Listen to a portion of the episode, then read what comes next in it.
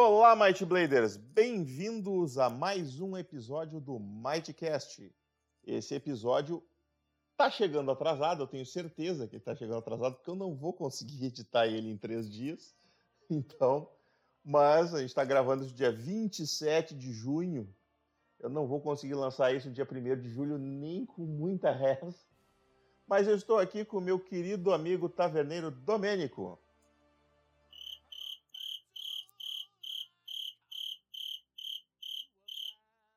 Olá. E sem fazer suspense para dar a introdução, não sei porquê, depois eu tenho que cortar o suspense para não parecer que a pessoa é retardada, né? Então, o cara fala cinco minutos depois, né? Mas talvez eu seja meio retardado, esse é o problema. Isso, mas aí, aí é, na edição a gente faz tu parecer inteligente, cara. Tu Ah, nota- entendi, tu, tu- entendi. tu escuta, tu escuta os episódios, tu nota que tu fica mais eloquente quando tu tá, tu, tu tá nos É, episódios? é, é, eu acho que aquela pessoa sou eu normalmente, na verdade. É, tu, tu normalmente tu não escuta os teus ans e nés, né? Eu, eu não costumo escutar o que eu falo, a não ser quando a gente grava o, o, o Madcast, na verdade. Eu não, não costumo me ouvir falando. Uma hora, uma hora dessas eu vou te mandar um bruto pra te, te apavorar. ok. Hoje nós estamos aqui com uma pauta bem, bem longa, talvez inclusive a gente tenha que quebrar em, duas, em, duas, em dois episódios. Esse, vamos ver qu- quanto o assunto vai render cada, cada item aqui, mas vamos começar falando da novidade que está todo o Brasil falando aí.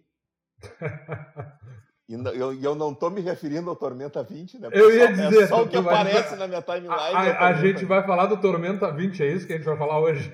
Inclusive, meu abraço aqui pro Guilherme, pro Rafael, pro Caldela lá do, do Tormenta, que parabéns, né? É, é, é, um, é um achievement pro RPG Nacional. Puta que pariu.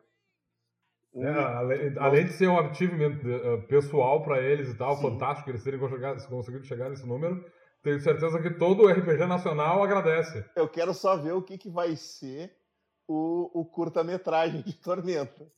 Eu quero saber se. Eu já me candidatei a fazer um Mago Gordo, se for sem live action. Eu não sei o que, que eles vão fazer, se vai ser animação, se vai ser o que, que vai ser. Mas eles atingiram um milhão agora, eles vão ter que fazer.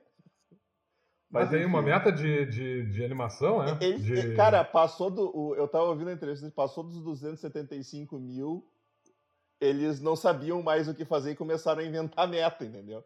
Tipo que nem o Thiago no Nebula, só que numa outra pro- proporção. É, agora eles vão ter que cumprir, né? A última meta de um milhão, eles botaram, ah, a gente faz um curta-metragem. Agora vai ter que sair um curta-metragem. Mas, Mas, eles, eles, fazem, tinham. eles fazem, eles fazem, eles fazem. Não, eles tinham aquele. ele- Eles tinham, inclusive, aquele plano de fazer uma animação do. do uma série animada do. Do Roll Avenger. Da, do Holly Avenger, isso? Isso, De repente eles colocam É, isso pra frente. muito provavelmente vai ser isso que vai, vai- ser feito. O que seria fantástico, na verdade. Eu, uma eu, ia achar, animação- eu ia achar muito foda. eu ia achar foda também. Mas enfim, parabéns pra eles, mas não é disso que nós vamos falar. Nós vamos falar do Apoia-se do Mightcast. Né? Que na verdade é um Apoia-se do Mightcast, mas é um Apoia-se pro Mightblade. A gente está usando o Mightcast porque o Mightcast tem esse canhão de audiência, né? Essa, essa- essa coisa absurda que a gente atinge aqui, então a gente achou que ia ser uma boa ideia fazer, uma, fazer o Apoia-se focado no, no Mightcast. Mas quem entrar lá no apoia.c barra Mightcast, as recompensas são bem baratinhas. Com um real você já pode se tornar um apoiador. Ou, ou você não ganha nada com isso. Então, uma recompensa que não. Né, a, não ser, a não ser satisfação pessoal de estar ajudando o projeto. E acreditem, se todo mundo que joga o Mightblade desse um real, a gente ia poder lançar um livro todo ano. Né? Porque... Todo ano? É, sim. A gente, a gente lança um livro todo ano. Tá, então. Eu, eu quis dizer um livro a mais todo ano. Tá, ok, dois livros por ano, Eu beleza. quis dizer um livro a mais todo ano. Porque é, por, por mais que a gente não seja assim o, o RPG mais jogado do Brasil, tem umas, um, um bom número de pessoas jogando, né? A questão agora é a gente chegar nessas pessoas que jogam, ficarem sabendo que existe o nosso Apoia-se, e aí a gente conta com a nossa audiência mais ativa, os jogadores mais engajados aí para nos ajudarem a divulgar o. É, inclusive projeto. a gente tem que fazer uma, uma, uma campanha publicitária do Apoia-se do Mightcast sim, no sim, Facebook e em outras mídias sociais o mais rápido possível. É, a gente a gente está indo com, com, indo aos pouquinhos para a gente tem que se organizar nisso aí, mas vai sair, vai sair essa. Gente, eu já montei, inclusive agora nós temos um Instagram do Might Blade eu estou gerenciando o Instagram, então quem usa mais o Instagram do que Facebook, coisa assim, pode fazer perguntas lá. Já andei respondendo perguntas lá. Uh, então, o meu, o meu celular tá, tá programado para bipar quando alguém perguntar alguma coisa lá, então eu vou ouvir se alguém fizer uma pergunta. Então, estamos conectados por, por mais esta, esta rede social. Uh, vocês também uh, tem, vai ter um e-mail, uh, vai ter não, tem um e-mail do, do, do Might Blade, que é eu fiz um e-mail no Gmail agora para evitar os problemas de domínio que a gente estava tendo. O Thiago disse para mim fazer um e-mail no, no Gmail. Então é o Might, é, Mightcast, não, mightblade.oficial.gmail.com porque alguém já tinha não, feito. Não, tu Alguém já tinha feito mightblade.gmail.com. O que, que eu vou fazer? Tu tá de sacanagem, que, já, que alguém já tinha pego o Mightblade. Já. Ah, Inclusive não, a conta do Instagram também. eu tive que ah, fazer Mightblade oficial. Cara. Mas eu acho legal ser ponto oficial, porque fica mais, mais oficial. Eu detesto ponto oficial. Eu acho que é tipo. Eu quero que se acha. Não... Mas a gente é o oficial, caralho. Não, tá, beleza, beleza. É tu que tá organizando essa coisa, então que bom que tu ficou feliz. Mas enfim, tá lá. Então, vocês podem usar o, o e-mail também para nos contactar. Eu sei que hoje em dia e-mail é coisa de velho, mas se tiver algum velho jogando Nightblade, pode mandar e-mail para nós. Eu, eu tô respondendo ah, esse e-mail. Eu, eu, vou, eu vou mandar um e-mail pra gente. Cara, é, gente, eu... pode mandar cartinha. Eu vou fazer uma caixa postal para mandar cartinha. Aí manda aquelas cartinhas de foguete, né? De, de, de, de espada em formato espada, né, com, com lantejoulas coladas. Eu quero receber cartinhas.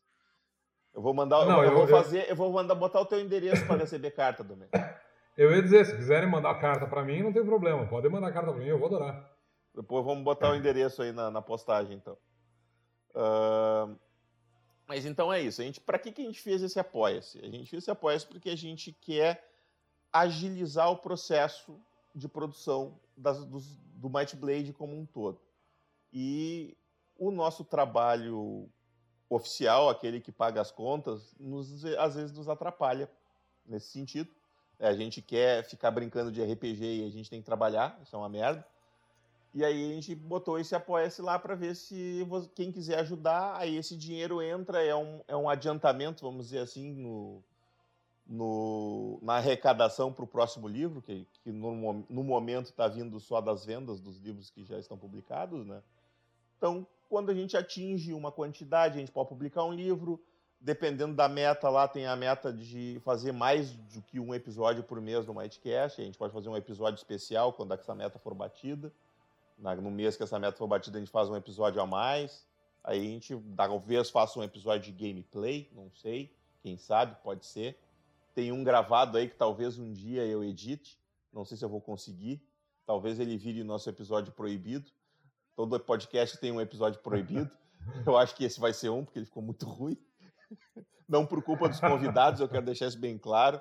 Os convidados estavam excelentes. O problema foi o mestre, que não, foi muito sem noção.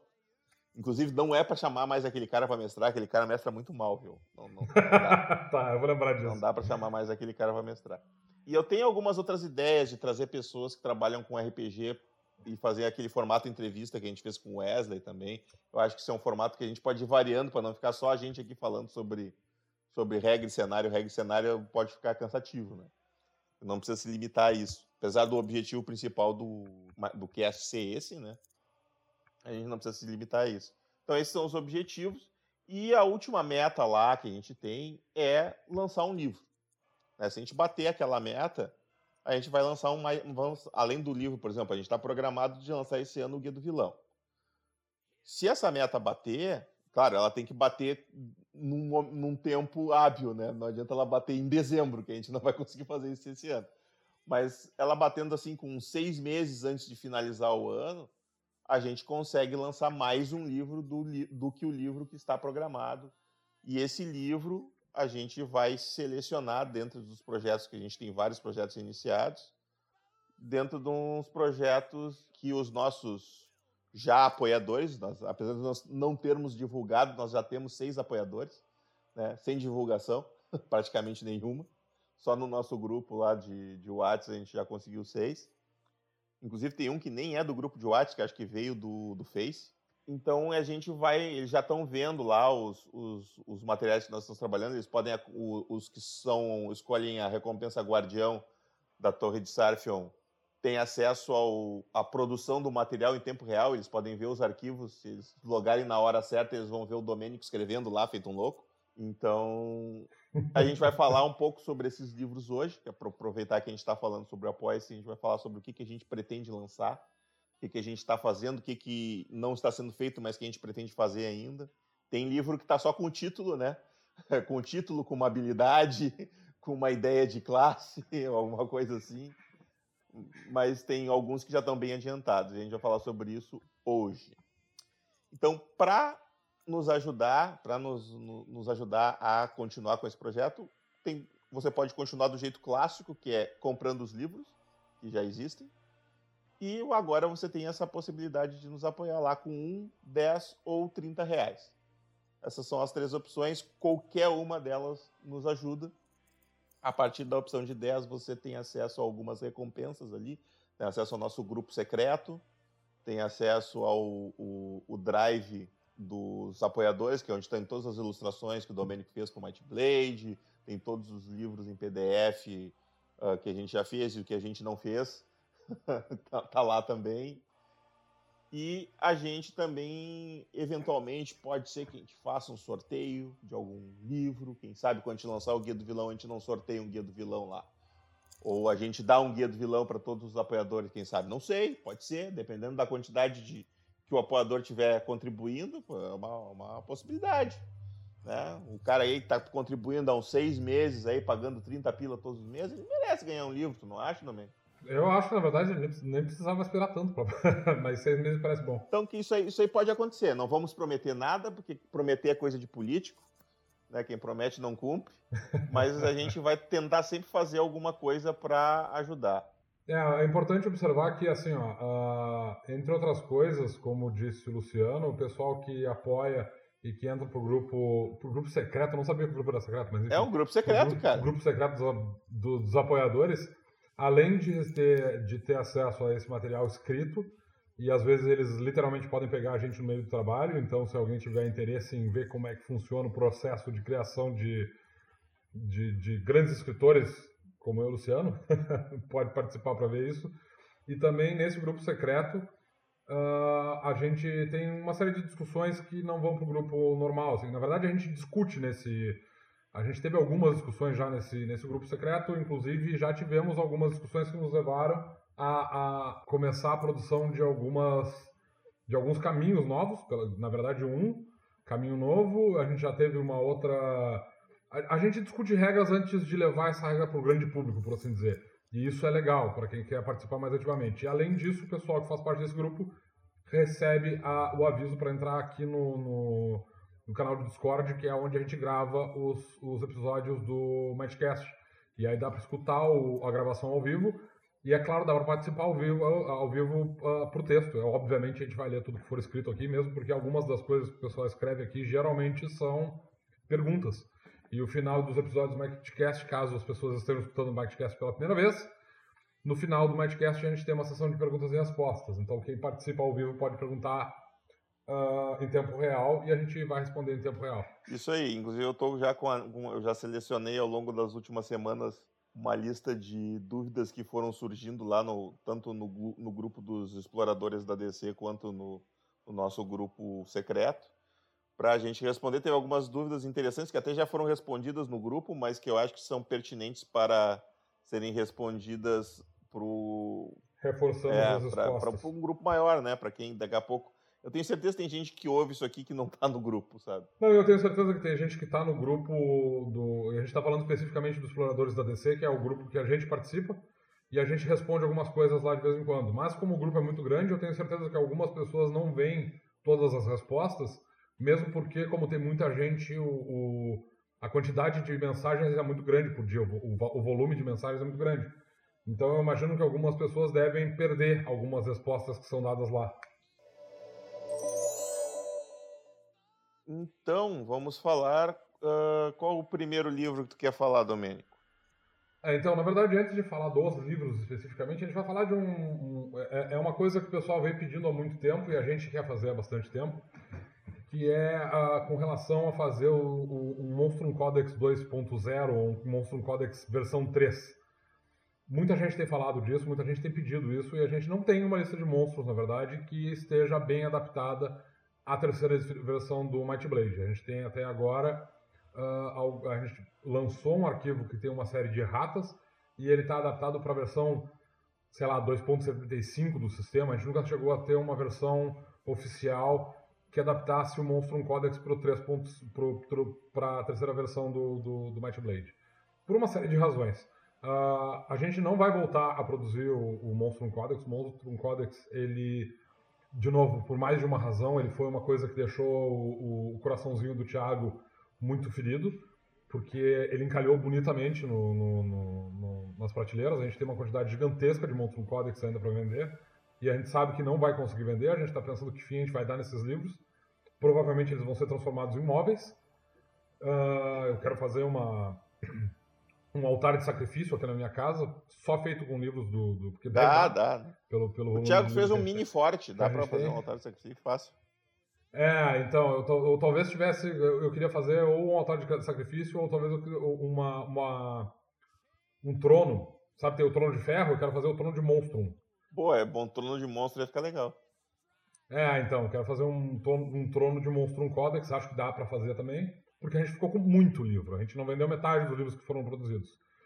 Por mais de um motivo, mas basicamente um dos motivos foi porque ele acabou ficando muito caro, mesmo a, e, e, ele ficou muito caro na época que ele foi produzido, ele ficou muito caro para ser revendido, porque ele tinha capa dura e tudo mais.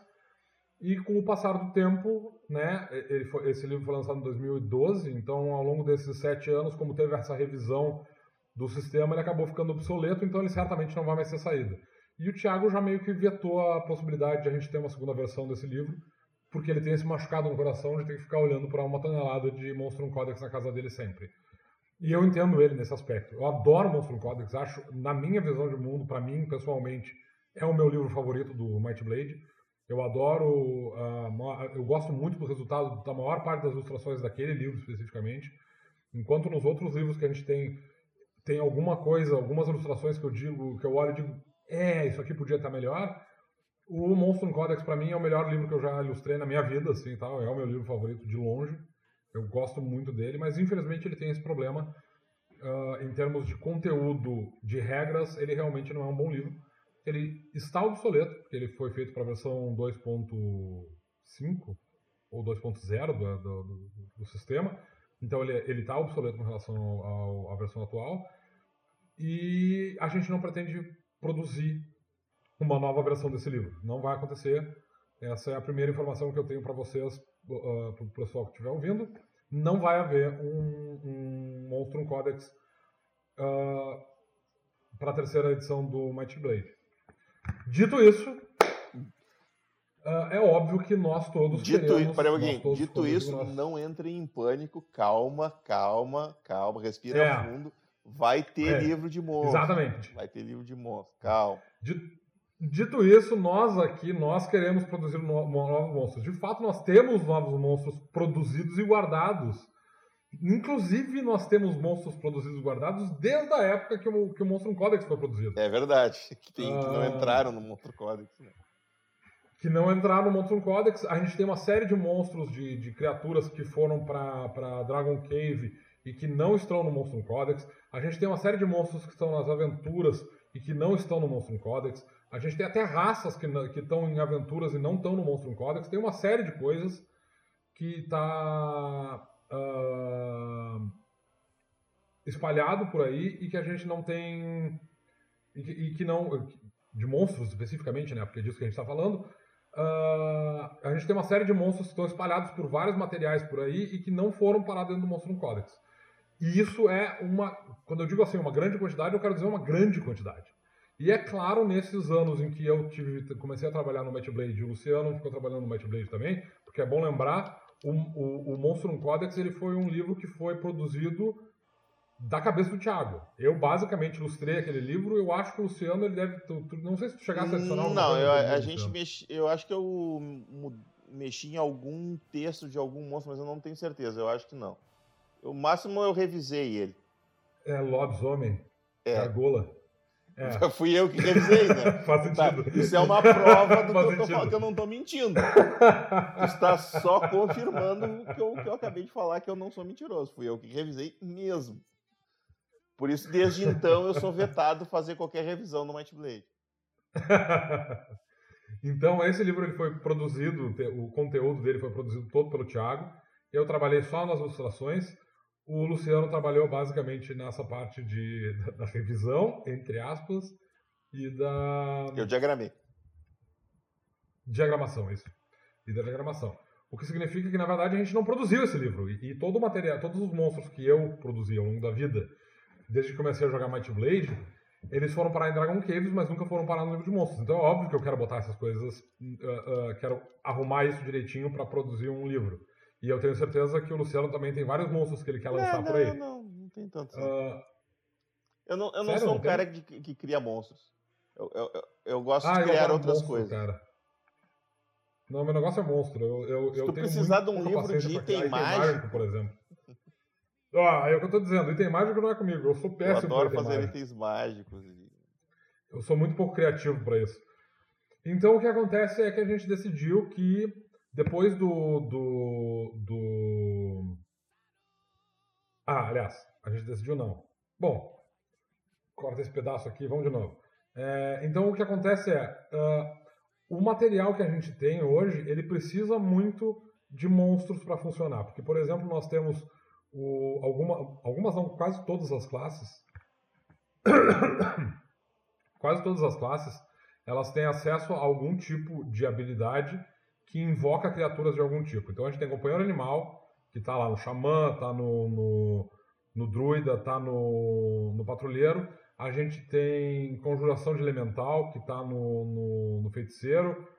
Uh, o xamã ainda pode se transformar em outras criaturas. É, a gente tem uh, o paladino tem uma série de tem, tem habilidades especificamente para montarias e, e, essas regras todas para esse tipo de criatura na verdade elas estão meio, meio, meio complicadas dentro dos livros porque elas fazem referência a um material que está muito desatualizado então a gente precisa de, de materiais a gente precisa de uma lista atualizada de criaturas que os jogadores para os jogadores terem acesso quando eles forem invocar companheiros animais, forem chamar novos companheiros animais, montarias especiais, quando forem invocar elementais, esse tipo de coisa. E esse tipo de material ele tem que ser produzido oficialmente para dar esse apoio para os jogadores.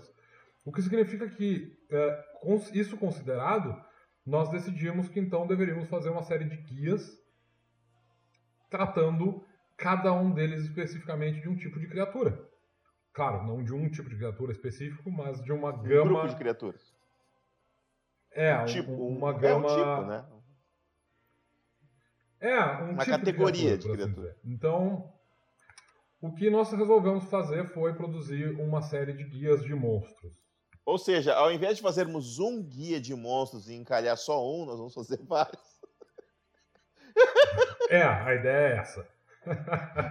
Não, mas aí é diferente, porque a ideia inicial desses guias de monstros é a gente vai produzir esses guias Isso, de maneira digital. PDF. A gente vai produzir esses, esses, esses guias, eles vão existir inicialmente só em formato PDF, da mesma forma... É, porque se encalhar, ele não ocupa espaço, pelo menos.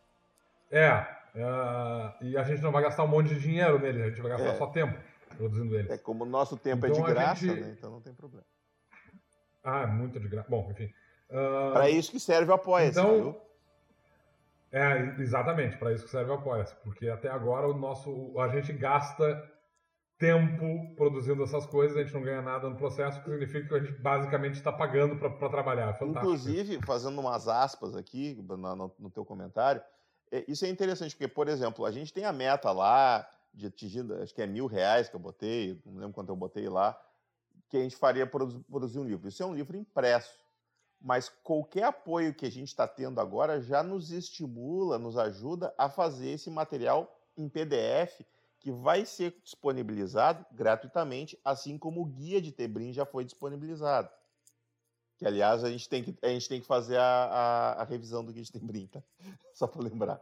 Sim, eu sei. O guia de Tebrim é o primeiro material Isso. que tem que ser revisado antes da gente terminar o resto do material, Isso. inclusive. Uh, então, o que acontece é o seguinte. Uh, a gente resolveu fazer esse, esses guias por esses motivos todos e a gente resolveu, ao invés de fazer um grande compilado de várias de, de fazer um livro de monstros, a gente resolveu dividir esses monstros em tópicos e fazer uma série de, de, de, de guias diferentes, cada um deles com um tipo de criatura.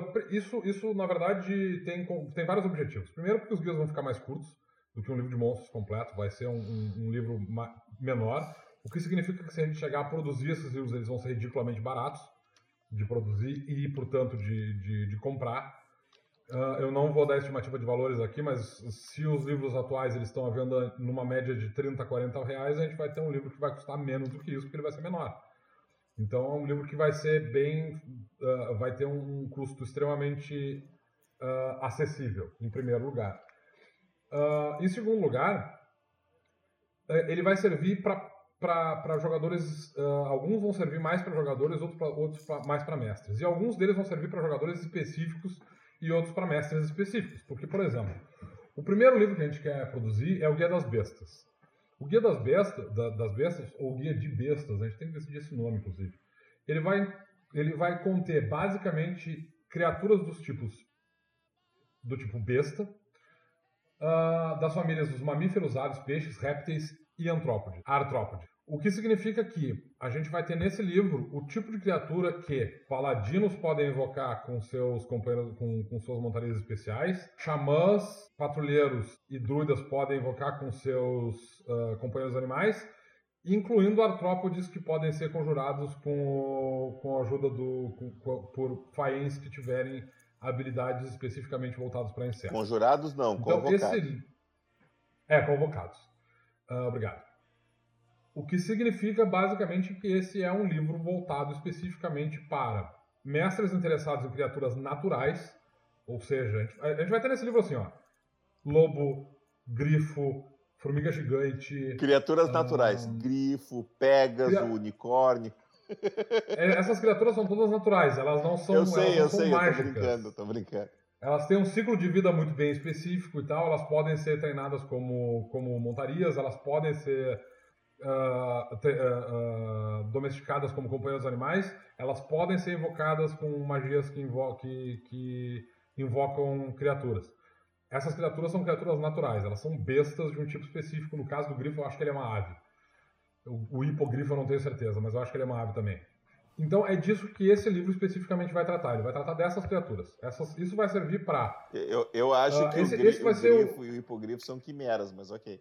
Não, eles não são, porque eles não foram fabricados dessa maneira, eles são criaturas naturais. Ah, então tá. Então, o, o que acontece é, esse livro vai ser basicamente o, o, o livro mais importante, é por isso que a gente está produzindo ele primeiro, para o Might Blade, porque ele basicamente vai dar apoio para várias classes. Ele vai dar apoio para uma quantidade enorme de, de, de, classes em termos de habilidades. E ele, ele também vai servir como outra, como como apoio de uma outra forma, que é o fato de que a gente vai ter nesse livro várias regras sobre, por exemplo, montaria, porque afinal de contas a maior parte das criaturas que podem ser usadas como montarias vão estar nesse livro, então esse livro vai trazer regras de montaria também. Uh, e a gente vai ter coisas como, por exemplo, preço de cavalo. Preço de ração de cavalo, que foi uma coisa que aparentemente é, é muito importante para os jogadores terem uh, descobrirem qual é o preço da ração de cavalo. A gente vai colocar preço de ração de criaturas diferentes nesse livro para que os jogadores tenham isso à disposição. Preço de cela. Ah, mas é o meu, meu eu estou usando um hipogrifo para cavalgar e não um cavalo. Qual é o preço de uma cela de hipogrifo? Vai ter uma série de equipamentos. Esse livro vai ser o livro de vai ser o guia de monstros mais completo, apesar da lista de monstros não ser exatamente a mais fantástica, porque vai tratar basicamente de criaturas naturais Ele vai ter algumas criaturas, literalmente criaturas fantásticas, como o Grifo e o Hipogrifo, que são bestas no, no, no Might Blade. Tem algumas outras criaturas que vão aparecer nesse livro também, além dessas, que são criaturas consideradas criaturas fantásticas, mas que dentro do Might Blade são consideradas criaturas naturais. Eles não são mágicas, elas não são quimeras, por exemplo, como, sei lá, as quimeras. Se eu fizer uma quimera uh, com um leão e, um, e uma águia, eu posso chamar ela de uma grifomera? Ela provavelmente vai virar uma mantícora. Isso é uma mantícora que parece um, um hipogrifo. Ou um, um, grifo, no caso. É. Uh, tem que pegar. Tem, tem, pô, tem, é, tem que, que fazer tu... a águia dar uma esticada, né? É, esse é o problema, é, é, que tu não vai. Tu não, tu tá, não se eu pegar uma águia gigante. Ter, se tu pegar uma águia gigante um e um leão e montar os dois e quiser fazer uma quimera que pareça com um grifo, tu pode. Eu não vejo problema nisso. É, o, o, guia de, de, de construtos vai ter regras para isso, Olha. inclusive. Mas uh, eu não vejo. Tu, eu acho que seria interessante, talvez, se tu fizesse uma quimera que fosse, sei lá, uma coruja gigante misturada com um, uma onça pintada, para te fazer um hipogrifo que tem a cabeça de coruja e pintas Aí eu até sim, entendo. Sim, sim, interessante. Fazer com um corvo gigante e uma pantera, fazer um hipogrifo. Um, pantera um negra, fazer um hipogrifo. É, pode ser, sei lá, esse tipo de coisa, ok, pode. Não que seja impossível. Tu, é que na verdade, tecnicamente, tu pode simular, porque tu pode pegar, por exemplo, um crocodilo e, sei lá, eu, um, um morcego gigante e. Uh, deixa eu pensar, um, um um servo e criar algum tipo de montaria dracônica que na verdade é uma quimera. Tu pode fazer esse tipo de coisa, porque é uma quimera, uma quimera tá... Mas o fato é que a gente tem algumas criaturas que não são quimeras porque elas. Sim, a, a, elas não são, dentro do cenário feitas... elas são um, um, bicho, um animal, uma coisa que. É, elas são uma criatura nasce, natural. Cresce, elas se alimenta, e mesmo que ela tenha algum tipo de habilidade mágica, ela não é uma criatura criada artificialmente. Exatamente, é um exatamente. Animal. Esse é o ponto. Beleza.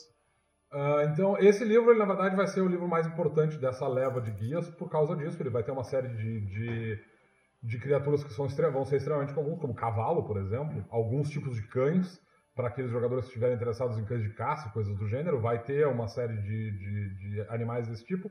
A gente vai ter algumas variações dessas criaturas, como, por exemplo, a gente vai ter águia gigante.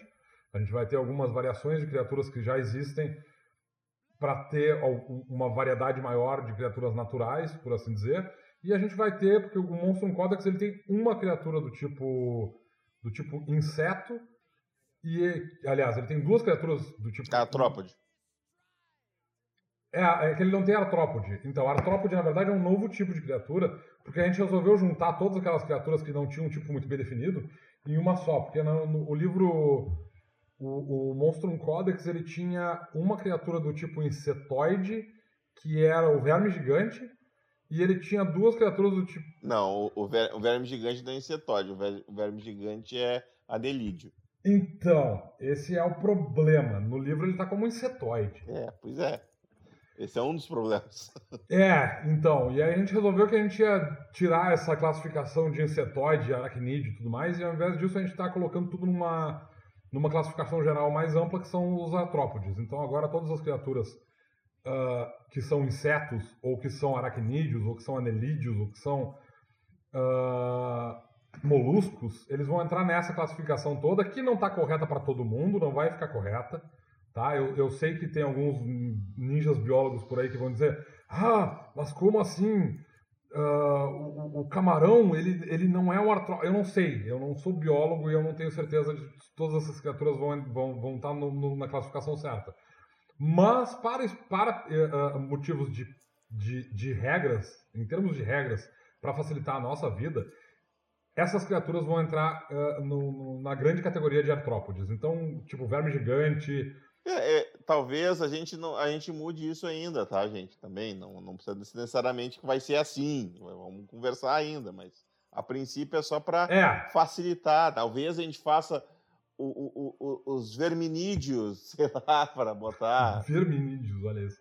Sabe, mas é, por enquanto, a artrópode é a classificação que está ganhando o nosso coração.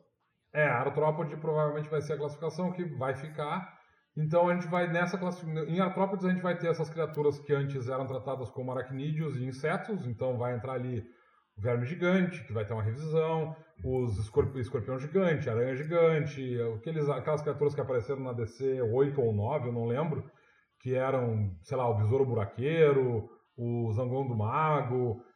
Essas criaturas todas que já existem que, e que são desses tipos vão ser revisadas para esse livro especificamente e vão estar à disposição aí para alguma para algum personagem que tenha companheiro animal ou, ou que tenha montarias e que tenha acesso a, a que seja um Faen com acesso à habilidade especificamente. Qual é o nome da habilidade dos Faen que permite que eles é, presença real. Isso. Tem a, a, acesso, acesso à presença real ou para aqueles que o espírito animal e o espírito animal deles seja ligado ao inseto, como a abelha, por exemplo, que também dá essa habilidade de, de lidar com artrópodes. Então, para esses, esses caras, todos, a gente vai ter uma lista bem grande de artrópodes nesse livro, Tem, além de vários...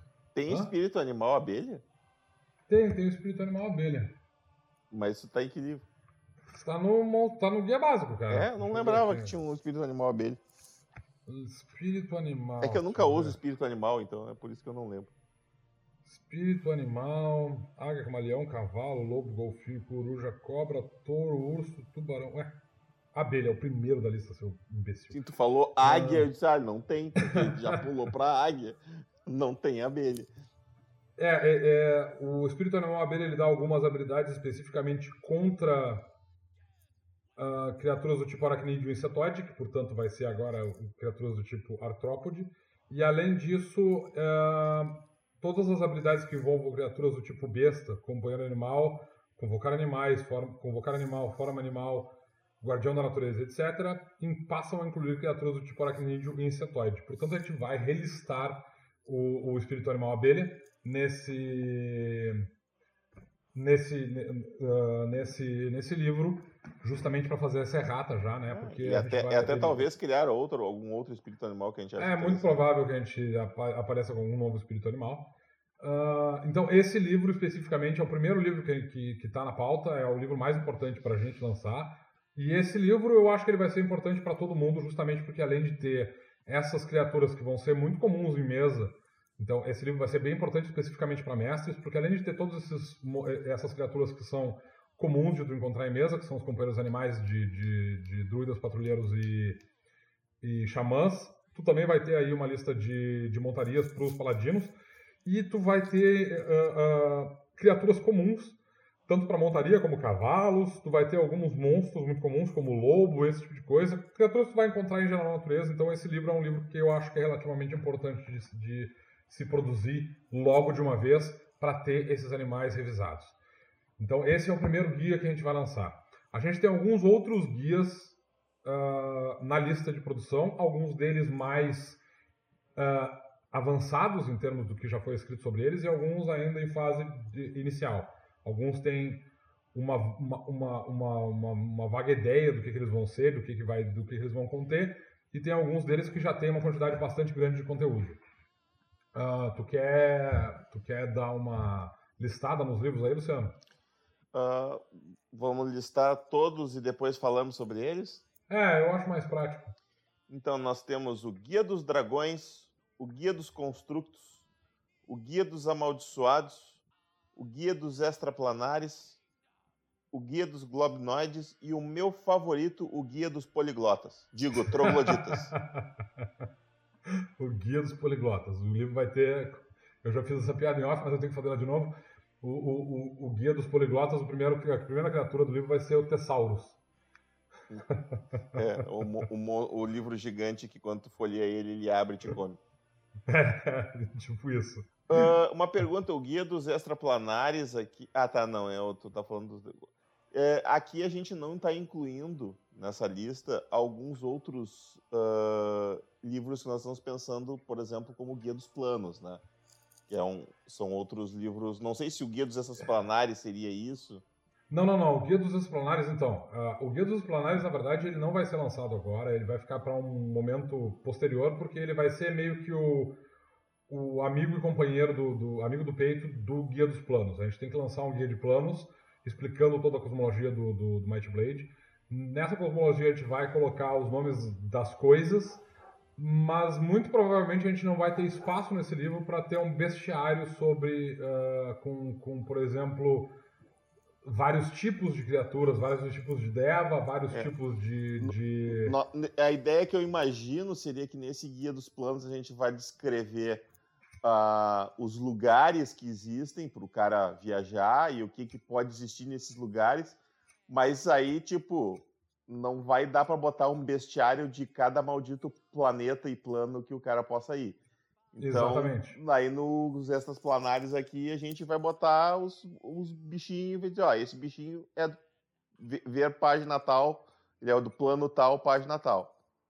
Né? É, a gente vai ter uma série de animais que vai ser nativos desses planos que a gente vai descrever e a gente vai ter uma série de criaturas que, que, que estão no criaturas que estão no Monstrum Codex agora como demônios, eles vão receber uma nomenclatura nova porque a gente não gosta dessa nomenclatura, a gente acha isso muito ligado à mitologia uh, cristã, tem um nome específico para essa Judaico-cristã. Judaico-cristã, isso. Tem uma, ele, ele, é ligado demais a essa mitologia judaico-cristã, esse nome, então a gente muito provavelmente vai mudar esse, essa nomenclatura para alguma nomenclatura diferente. Acho que o primeiro nome que a gente pensou foi... Shin. Uh... Shin. Hã? Ishin. Ishin. Ishin? Não era Ishin? Não era Shaitan? Eu tinha para mim que era Ishin, a última vez que a gente Bom, conversou é... a respeito. Então, a gente ainda tem que definir uma nomenclatura nova para essas criaturas e tal, para esse tipo específico de criatura, que são as criaturas dos planos inferiores. As criaturas do... E a gente provavelmente vai ter uma lista de criaturas dos planos superiores também, os Devas. Uh, e é muito provável que esse livro também traga algumas criaturas elementais. Uh, não sabemos ainda exatamente o que esse livro vai conter, principalmente porque o livro dos planos não está pronto. Então, vai depender de como é que vai ficar o livro dos planos. O livro dos planos, especificamente vai falar da mitologia, da, da geografia planar, de onde fica qual plano, uh, como é que tu pode acessar planos diferentes. Ele vai falar sobre a tecnologia, ou tecnologia não, mas a, a, a técnica de abrir portais e coisas do gênero. Uh, ele vai falar sobre a, a, a, formação dos planos, então ele vai tratar, vai, vai trazer uma espécie de uh, história da formação de, de, de Cassiopeia, de Dracon como um todo.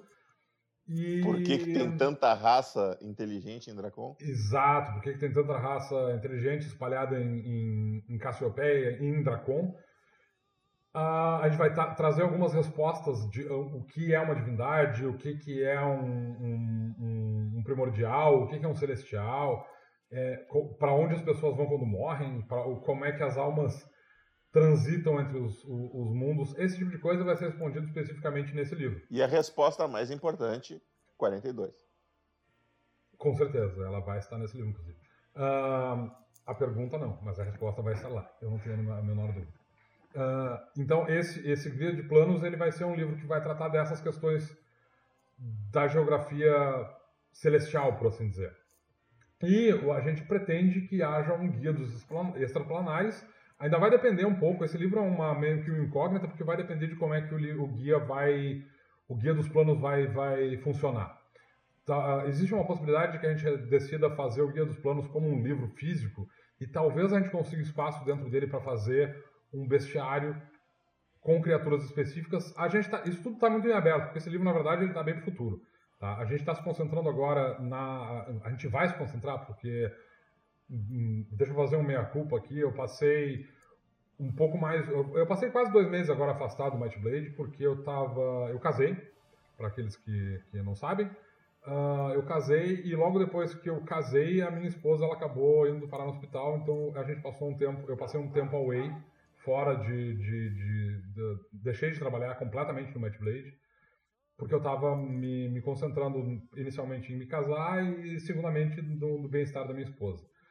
Então agora eu, ah, a partir da semana que vem, agora, a partir do mês que vem, porque faltam três dias para terminar o mês agora, eu devo voltar a trabalhar no Might Blade e aí a gente tem por objetivo terminar os livros que estão em andamento agora. A gente tem que terminar o Guia dos Vilão, que está, apesar de estar em fase de playtest, essa, a parte mecânica dele está praticamente toda revisada, mas ele ainda tem que ser terminado. O Guia do Vilão é o próximo livro que a gente quer lançar. A gente tem que fazer uma pequena, uma, uma pequena revisão do guia de Tebrim, porque a gente quer fazer uma versão print friendly dele, para o pessoal poder imprimir ele. E então tem umas coisinhas para acrescentar também nele. E tem algum material, essa revisão também, além de algumas erratas que a gente tem que fazer nesse livro, uhum. ele tem algumas poucas coisas para serem incluídas no livro também. Uh, nominalmente um caminho e uma, e uma cidade, que eu acho que é o que está faltando. Eu não lembro se tem mais alguma coisa, mas eu acho que é isso. Eu espero que não. uh, e depois disso, muito provavelmente, o próximo livro que a gente vai trabalhar com vontade é esse Guia de Bestas. Todos os outros livros, a gente tem uma série de outros livros que estão por vir, eles ainda vão demorar um pouco para aparecer, então é, o, guia de, o guia dos planos ainda deve demorar um pouco para começar a ser, a, a, a, ser trabalhado, e portanto esse guia de extraplanares talvez demore um pouco também para aparecer. Mas existem alguns outros uh, existem alguns outros guias desses aqui que estão um pouquinho mais avançados, como por exemplo o Guia dos Dragões. Uh, é um livro que na verdade foi o Guia dos Dragões que nos deu foi, foi a gente a gente discutir sobre da onde caralhos. Opa, pode palavrão? Eu nunca sei se a gente pode falar palavrão nesse troço. Ah, eu não, oh. eu não boto classificação indicativa, então foda-se. Ah, então pode. Então, o Guia, do Dragão, o Guia dos Dragões foi o, o, o, livro que deu origem e a gente resolveu falar sobre os planos especificamente de Might Blade, porque a gente estava numa questão do tipo assim, ó, da onde vieram os dragões? Por que, que tem portais e tem dragões com os portais? Qual é o que, que tem a ver uma coisa com a outra? E a gente sentou e a gente decidiu que uma hora a gente tinha que sentar e discutir sobre o assunto. E essa discussão, ultimamente, uh, no, no, fim das contas, ela levou a gente a decidir que a gente precisava escrever esse livro do, dos planos porque a gente teve uma discussão longa. É, quando eu digo a gente, eu digo especificamente o Luciano. Uh, a gente teve uma discussão longa sobre o assunto e decidiu que o, a gente precisava de um guia de planos. Só que o, o, subproduto disso foi um guia dos dragões, porque os dragões eles têm muito material para oferecer. Para além de ter um monte de fichas de dragão, que certamente a gente vai ter, a gente vai ter alguns outros. Eu não sei se a gente pode falar sobre isso ou a gente deixa isso meio... Podemos falar, podemos falar. Acho que não, não tem problema. Uh, uh, além de ter novos tipos de dragões que vão aparecer nesse livro, então a gente vai completar o ciclo de dragões, porque até agora a gente tem dois tipos de dragão só. Só que os planos elementais, eles na verdade têm três tipos de energia, então a gente vai incluir um terceiro tipo de dragão elemental, que é o, o, o dragão da tempestade, que tem ligação com a eletricidade especificamente. E a gente vai incluir outros tipos de dragões que são dragões ligados a outros planos além do plano elemental. Então, a, a gente, ter, a gente exemplo... podia aproveitar o hype e chamar de dragão da tormenta. eu não sei porquê, mas eu acho que não é uma boa ideia. O pessoal meio que vai. Será? É, então deixa, então deixa a tempestade. Melhor, melhor não, melhor não, não vai, vai que a gente toma um processo. Né? Eu também acho que não é uma boa ideia. Ia ser divertido, mas eu acho que não é uma boa ideia. E a gente vai ter a inclusão de dragões que são do plano elemental primário. Então a gente vai ter dragões ligados especificamente à, à Terra. Uh, ou seja, a gente vai ter novos tipos de dragões. A gente vai ter uma lista, a, gente vai explicar de onde é que vêm as criaturas dracônicas, de onde é que veio o Canidraco, de onde é que vieram os draconianos, essa gente toda. E, e, e, spoilers, eles não são filhotes de dragão, os dragões não andam por aí fazendo sexo com todas as criaturas que eles encontram, tá? Não é assim que, que criaturas dracônicas aparecem. Uh, então a gente vai explicar a origem dessas criaturas também. E, obviamente, vai ter uma lista de criaturas, de, de, de várias criaturas do tipo, do, do, tipo dracônica, que são criaturas que são mais especificamente. Vai, esse livro vai ser interessante para aqueles personagens que estiverem interessados em jogar com Dracomantes, depois que sair o guia do, o guia do vilão. Vai ter os Dracomantes. Os Dracomantes têm acesso a algumas habilidades que permitem que eles tenham contatos e aliados dracônicos então, para esses personagens, vai ser interessante esse, esse livro. E, de novo, é um, esses guias, na verdade, são quase todos eles voltados especificamente para mestres e não para jogadores, porque monstros, eles, com exceção do Guia das Bestas, que é, tem muito material que vai ser interessante para jogadores, esses outros uh, livros eles são mais interessantes para mestres e vai ter um outro jogador que talvez se interesse pelo material. Uh, depois a gente vai ter uns outros guias que não são tão, tão focados assim. A gente vai ter um guia de construtos que vai trazer justamente regras para. De onde é que saem as, as quimeras? Quem é que produz quimera? Que tipo de pessoa extremamente vil pega duas outras criaturas vivas e mescla elas para fazer um. um grifo? Né? Tipo, Ah, eu acho o grifo tão bonito, mas eu não sei tomar um. Eu vou pegar aqui uma águia gigante e um cavalo e vou fazer um hipogrifo. Por que, que alguém faria isso? Então, nós vamos falar dessas pessoas no, no, no, no Guia das Quimeras, no Guia dos Construtos, aliás. A gente vai falar sobre as quimeras que já existem, a Gorgimera, por exemplo, e algumas outras criaturas do tipo Quimera que já, já existem, que estão no Monstrum Codex. Vai revisar essas criaturas, no caso e vai, tra vai trazer algumas novas criaturas e além disso vai trazer também uma lista da, daqueles de golems que são criaturas que são que são criadas literalmente artificialmente a partir de um material inanimado. Então a gente vai ter que, que, que já estão no Monstrum Codex na verdade que é o, o, o golem de pedra o golem de barro o golem de, de madeira essas criaturas todas são construídas a partir de material inanimado que são os construtos eles também vão aparecer nesse livro. É muito provável que a gente tenha alguns outros tipos de, de golems, além dos que estão no, livro, no Monstrum Codex. E é muito possível que a gente tenha algumas variações de, de, de construtos, uh, além de vários outros tipos de quimera. Isso certamente a gente vai ter, porque quimera é um assunto que dá para ficar horas. Uh, como a, gente, como a gente já ficou alguns minutos aqui brincando com isso. É, depois a gente tem um outro guia que a gente quer, que, que a gente vai produzir, que é o Guia dos Amaldiçoados. O Guia dos Amaldiçoados vai, tra vai tratar especificamente de mortos-vivos, criaturas amaldiçoadas e espíritos. Ele vai trazer uma lista de espíritos porque a gente precisa de algum livro para tratar disso e espíritos. Eles não existem em quantidade suficiente para ser para ter um livro só deles. E muitas criaturas do tipo espírito, elas estão ligadas ou a mortos-vivos, ou a criaturas amaldiçoadas, ou ambos. Então a gente achou por bem colocar essas criaturas dentro do mesmo livro. Uh, os mortos-vivos são aquelas criaturas mortos-vivos, né? A gente vai tratar ali de liches, a gente vai, trazer, vai tratar de zumbis, esqueletos, desde criaturas menores Vampiros. como essas. A gente vai tratar de criaturas maiores, mais, mais importantes e mais poderosas, como vampiros, liches. Uh, vai ter uma carniçais, a gente vai ter uma lista de, de criaturas, inclusive com regras que apareceram nas Dragon Caves e nunca foram para nenhum livro eles vão ir para esses guias. Então ele vai ter uma lista bem grande de criaturas e a gente vai tratar de algumas regras específicas, particularmente lidando com criaturas amaldiçoadas. Ah, eu quero ser um lobisomem. Muito bem, nós vamos lhe dar regras de como é uh, divertido ser uma criatura amaldiçoada, não tem nenhum controle sobre isso e basicamente atacar o próprio grupo quando tu entra em, em forma selvagem então, sim, nós vamos dar a opção para os jogadores deles serem máquinas de matar que matam o próprio grupo. Se, já que todo mundo quer jogar com lobisomem, a gente vai dar essa, essa opção e já deixamos avisado de antemão: não, não vai ser bom. Vai ser bem ruim. É isso aí. A mesma coisa para outros tipos de mortos-vivos. A maior parte dos mortos-vivos, como vampiros, eles podem ter um apelo muito interessante e a gente tem vários jogos que são voltados especificamente para esse tipo de criatura e eu acho interessante, eu particularmente sou um jogador de vampiro, mas eu não acho que em fantasia medieval, quando tu, tu, tu tá tratando de, de grupos de aventureiros que estão no mundo para destruir criaturas uh, caóticas, eu não acho que tenha espaço para tu ter personagens que sejam mortos-vivos e que se deem bem com o cenário, mesmo porque tu vai ter coisas do tipo paladinos. Né? Da mesma maneira como, por exemplo, se tu estiver jogando World of Darkness, Storyteller, uh, tu, tu, vai ter que forçar muito a barra para ter um grupo que, que contém um lobisomem e um vampiro, porque basicamente lobisomens são os paladinos do, do, do cenário, e eles basicamente vão tentar matar o lobisomem o tempo todo.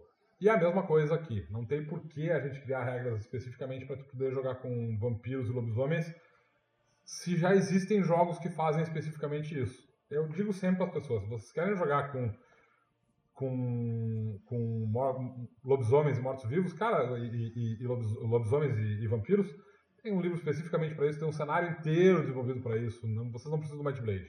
No Might Blade, essas opções ainda vão ser opções que, vão, que para os jogadores elas vão ser mais debilitantes do que do que é, são regras que vão ser bastante úteis para o mestre querer criar um NPC mais profundo né, com mais é, detalhes é, e, e, não só, e suba não de só, é. nível, é. esse tipo de coisa, né? É, é, não, não só, vai ter uma série de, de opções, porque pode ser que os jogadores acabem se tornando. Porque existe uma Isso. série de maldições. Então, uh, uh, pode acontecer de um jogador acabar amaldiçoado e aí, tipo, esse livro vai responder como é que eu me livro disso. Basicamente é isso. E enquanto eu estou amaldiçoado, o que acontece? É disso que esse livro vai tratar, além, é claro, de ter uma lista de várias criaturas desses tipos que a gente vai tratar. Uh, tem o, o, os outros guias que a gente vai ter. A gente vai ter um guia também que não está Não, está aqui sim. Tem o guia dos poliglotas. Eu perdi a. É, o guia dos poliglotas, não é esse o nome? A gente vai ter um guia especificamente para os trogloditas do cenário, que são os gigantes, uh, trolls. Eu não vou lembrar agora que outros, uh, que outros trogloditas nós temos, mas nós temos uma série de trogloditas que são as criaturas. Ogros. É, ogros. É ogro é um, é um tipo de gigante, na verdade. Mas ah. é, são aquelas criaturas humanoides com uma, com uma inteligência baixa e que não chegam a formar sociedade. Essas criaturas são, são consideradas trogloditas dentro do Might Blade e a gente vai ter um livro especificamente para eles, porque existe uma quantidade considerável dessas criaturas, como disse a Luciano, ogros, retins, os gigantes, uh, trolls, tem uma série dessas criaturas. Uh, a gente vai ter algumas criaturas novas que foram citadas em outros livros, mas que não apareceram ainda, como os gulamas. A gente vai ter algumas outras criaturas nesse livro que, que não apareceram ainda, que vão ser completamente inéditas. Aliás, em todos esses livros certamente vão ter criaturas totalmente inéditas. Então essa, esse livro vai tratar dessas criaturas que têm essas características. Depois a gente vai ter um, um, um guia especificamente dos goblinoides, porque sim, goblins eles exigem que, que eles exigiram que tivessem um livro especificamente deles. E como a, o, o Guia do Goblinoid, na verdade, começou assim. Eu resolvi fazer. O, o, Goblin foi o primeiro bicho que eu resolvi adaptar para o Guia dos, dos, dos Trogloditas. Que na verdade originalmente ia ser um guia para humanoides. E aí eu comecei por todas aqueles, aquelas criaturas que não. Todos os monstros humanoides que não estavam no guia do. do no, no, nos guias. Que não estavam em nenhum dos livros que já tinha sido lançado. Vou refazer a frase. Então, esse guia, inicial, inicialmente, ele começou com a ideia de colocar num livro só todas as criaturas humanoides, trogloditas ou não, que não estavam em nenhum livro que já tinha sido produzido. Só que eu me dei conta que a única criatura que não estava em nenhum desses livros eram os goblinoides, eram os goblins. Aí eu pensei em incluir os goblins no guia de no, no guia do vilão. O problema todo é que quando eu comecei a escrever sobre goblins, tinha muito material. Porque eu queria falar sobre vários tipos de goblins, porque tem muito tipo de goblins. Fala a verdade, eles estavam te, te ameaçando, né? E então, e, e, aí, no topo disso, eu recebi uma série de ameaças de, de, de, de, de comunidades goblinoides dizendo que eles tinham sido muito desprezados ao longo dos anos no Might Blade e que eles mereciam um livro só deles. Então, a, a gente achou por bem que era hora de, de produzir um livro especificamente sobre goblinoides. Então a gente vai ter um livro que vai falar não só sobre goblins, mas sobre variações de goblins que são mais comuns. Vai ter aracnogoblin? Vai ter aracnogoblin. Oba! Vai ter hobgoblin? Vai ter hobgoblin. Vai ter kobold? Vai ter gobold. Vai ter... Kender? Vai ter... Kender? Não, tô brincando. É uma raça idiota, não esquece. Kender é uma raça de Dragonlance. É, eu sei então vai ter uma. Eu, eu, não vou lembrar de cabeça agora quantas raças goblinoides tem, quantas mutações de goblinoides existem, mas existem várias mutações de goblinoide. Cada mutação Gremlins. tem uma série de mutações, incluindo uma série de mutações que se tornam dominantes a partir do momento que elas aparecem, e graças a elas, grupos inteiros de tribos inteiros de goblins acabam se transformando em uma criatura de um tipo diferente de goblins padrão, que são um tipo de criatura goblinoide especificamente, e esse gene dominante, essa mutação, acaba se tornando uma espécie de gene, de gene dominante, e a maior parte dessa comunidade vai nascer com essa mutação. E essas mutações a gente, vai, a gente chama de raças goblinoides. Então a gente vai ter aí arachnogoblins, a gente vai ter kobolds, a gente vai ter gnomos, a gente vai ter uh, hobgoblins, enfim, a gente vai ter uma série de goblinoides, vai ter um livro dedicado só a eles. E sim, essa, esse vai ser um livro especificamente para uma raça. Essa vai ser a única, vai ser a única exceção que a gente vai fazer. A isso, a gente vai ter uma, um livro inteiro dedicado especificamente a uma raça, o que significa que, além de variações uh, uh, culturais e de variações biológicas. Uh, biológicas, a gente vai ter um monte de, de opções para jogadores que queiram especificamente jogar com goblins. Quer jogar com goblin o resto da tua vida? Tu vai ter opção nesse livro para fazer uns 300 tipos de goblins diferentes, porque vai ter uma quantidade gigantesca de mutações diferentes, de habilidades extras, e sim, vai ter um livro todo dedicado a isso. Não se acostumem, a gente não vai fazer um guia dos Jubans, não vai ter o guia dos humanos, não vai existir um guia dos, dos Marrocks. Esse, é, esse é um caso e, muito e, específico. E o nome desse guia especificamente vai ser o único que vai ter um nome diferente, que vai ser o Guia dos Malditos Goblins. eu queria muito Ou o Maldito nome, Guia eu... dos Goblins. Eu, é, a gente queria muito usar alguma, alguma variação do Malditos Goblins nesse livro, mas infelizmente é, essa, essa possibilidade já foi vetada pelo Thiago, ele não quer misturar as é, coisas. Eu sei, eu sei. Não sabemos por quê. Eu não faço ideia de por que carambas o. É, é porque o, o Might Blade é um RPG sério, cara. Não é para fazer, ficar fazendo piadinha. A gente tinha um monte de ilustrações legais no Card Goblins que a gente podia usar nesse livro, mas a gente não vai poder. Uh... O Domênico, na verdade, quer, quer, quer trabalhar menos e quer fazer menos ilustração. Essa é a verdade. Trabalhar menos não, porque eu vou ter que escrever o livro todo já, né? Não, não é exatamente trabalhar Ninguém menos. Tá te mandando fazer, fazer isso. Um, então, e ninguém tá me pagando para isso também, o que eu posso fazer? Pois é. Então, essa é uma lista de criaturas. Ah, ah faltaram algumas criaturas que não estão em nenhum desses livros? Sim, faltaram. Uh, tem alguns tipos de criaturas que não estão em nenhum guia ainda, e nós pretendemos fazer guias posteriormente. Além desses guias que a gente comentou aqui, das, de criaturas, tem planos para outros guias, uh, entre eles o guia de marinhagem, que eu ainda vou achar um nome melhor que esse, que eu não gosto desse nome, mas eu não achei um nome melhor, então eu não posso reclamar. Uh, que aí, por exemplo, criaturas marinhas e coisas, algumas criaturas marinhas podem aparecer aí também, né, específicas. Uh, e temos os guias de cenário que a gente pretende lançar mais. Tem, tá caindo de maduro aí o guia de Arcânia, né?